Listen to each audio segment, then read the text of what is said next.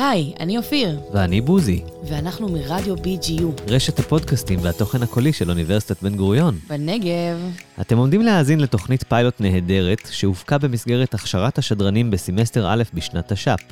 אתם מוזמנים להשתתף בהכשרת השדרנים הבאה, או לפנות אלינו עם כל שאלה והצעה בכתובת המייל. אתם רושמים? bgu.radio.bgu.ac.il אפשר גם לעקוב אחרי העמוד של BGU רדיו בפייסבוק ולקבל משם עדכונים על פעילויות ותוכניות חדשות שעולות. נגיד ביחד? האזנה נעימה.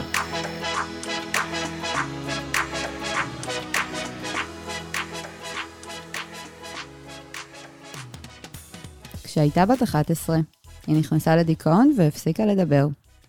מאוחר יותר, אובחנה על הרצף האוטיסטי, עם OCD ואילמות סלקטיבית.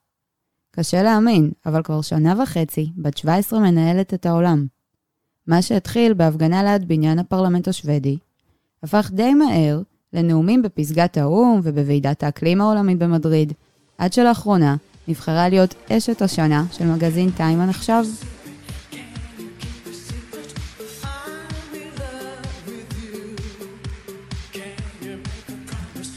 היא הבת של מלנה ארנמן, זמרת אופרה שייצגה את שוודיה באירוויזיון 2009, בשיר שאנחנו שומעים ברקע. וסווטה טונברי, שחקן. בגיל 11 נכנסה לדיכאון והפסיקה לדבר לתקופה. ורק בשנה שעברה הוציאה לא פחות מ-20 אלף תלמידים להפגנות ב-270 ערים בעולם. אז אם עוד לא ניחשתם, אנחנו כמובן מדברות על גרטה טונברי. אתם אומרים שאתם אוהבים את הילדים שלכם יותר מהכל, ואתם עדיין גוזלים מהם את עתידם. הטיחה גרטה טונברי, בת ה-16, בחבורת המבוגרים המעונבת, שהתכנסה לדון בהתחממות המבהילה של כדור הארץ והשלכותיה, בוועידת האו"ם בפולין שהתקיימה בדצמבר 2018. אך נדמה שדבר לא השתנה מאז.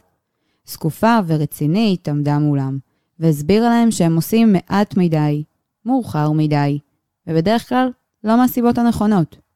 בלי התלהמות, היא הפנתה אצבע מאשימה לעבר הכניעה לטייקוני הון ואינטרסים כלכליים, וכלפי המחיר היקר שהיא, בני דורה והדורות הבאים עתידים לשלם. בתוך שנה הצליחה טונברי להפוך את משבר האקלים לבאזוורד הכי חזקה שיש היום, כפי שאלפי מדענים ופעילי סביבה ניסו לפניה ללא הצלחה. הנוכחות שלה מעוררת השראה, בהפגנות בערי אירופה, והמסרים הבלתי מתפשרים שלה נשמעים היטב בפרלמנטים השונים. היא הצליחה לרתום את האפיפיור למלחמתה, וקיבלה ממנו את ברכת הדרך. ואפילו גרמה לבית הנבחרים הבריטי להצהיר על מצב חירום אקלימי בעיצומו של תהליך הברקזיט המטלטל.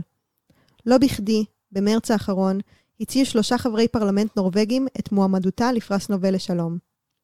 אבל יש מישהו אחד שלא כל כך התלהב מההצלחה הזו.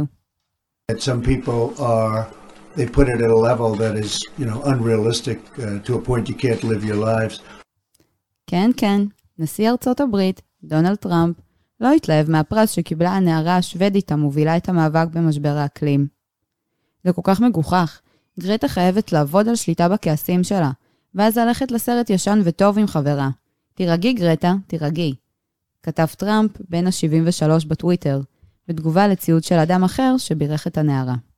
גרטה לא נשארה חייבת, ומיד עדכנה את הביוגרפיה שלה בטוויטר בהתאם לנערה העובדת על בעיית ניהול הכעסים שלה. כרגע נרגעת וצופה בסרט ישן וטוב עם חברה. והדבר המדהים ביותר במסעות שלה מסביב לעולם? היא לא טסה. טיסות מסחר וטיסות מסחריות מייצרות מעל אלף טון של גזי חממה בשנה. גידול מספר הטיסות בעולם הוא גורם זיהום משמעותי. שימוש בטיסה לצורך התניידות פנימית בתוך מדינה באירופה למשל, מזהם פי 29 מאשר שימוש ברכבת מהירה.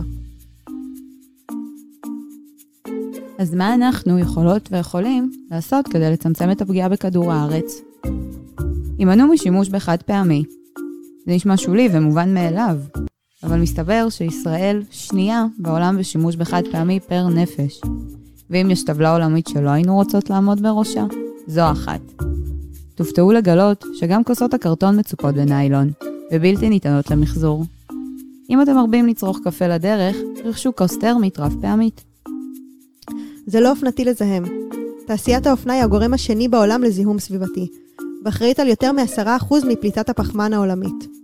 צביעת בדים יוצרת תוצרי לוואי שזורמים לנהרות, מחלחלים לקרקע ויוצרים זיהום. מה אפשר לעשות? הימנעו מקנייה של אופנה מהירה, פסט פשן, וינצ'ט ובגדי יד שנייה כבר מזמן הפכו לדבר הכי שיקי שיש. צרכו פחות מוצרים מהחי ומזון מעובד. 30% משטחי היבשה בכדור הארץ מוקדשים לחקלאות, ו-70% מתוכה לשימוש של תעשיית המזון החי. לא חייבים לעבור לטבעונות, אבל גם מעבר חלקי למזון מהצומח מצמצם באופן משמעותי את ההשלכות הסביבתיות. והכי חשוב, דברו על זה. אל תיתנו לנושא לרדת מהכותרות. זה העתיד של כולנו.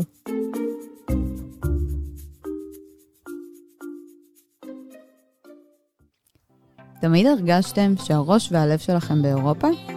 מתעניינים בפוליטיקה, יחסים בינלאומיים, דיפלומטיה, משפטים, סוציולוגיה והיסטוריה? תמיד חלמתם להתמחות בארגון אירופי, לטוס למשלחת לאירופה, או לשאול איזה שגריר שאלה? אז הנה, יש כאן מקום על ספסל הלימודים ממש לידינו.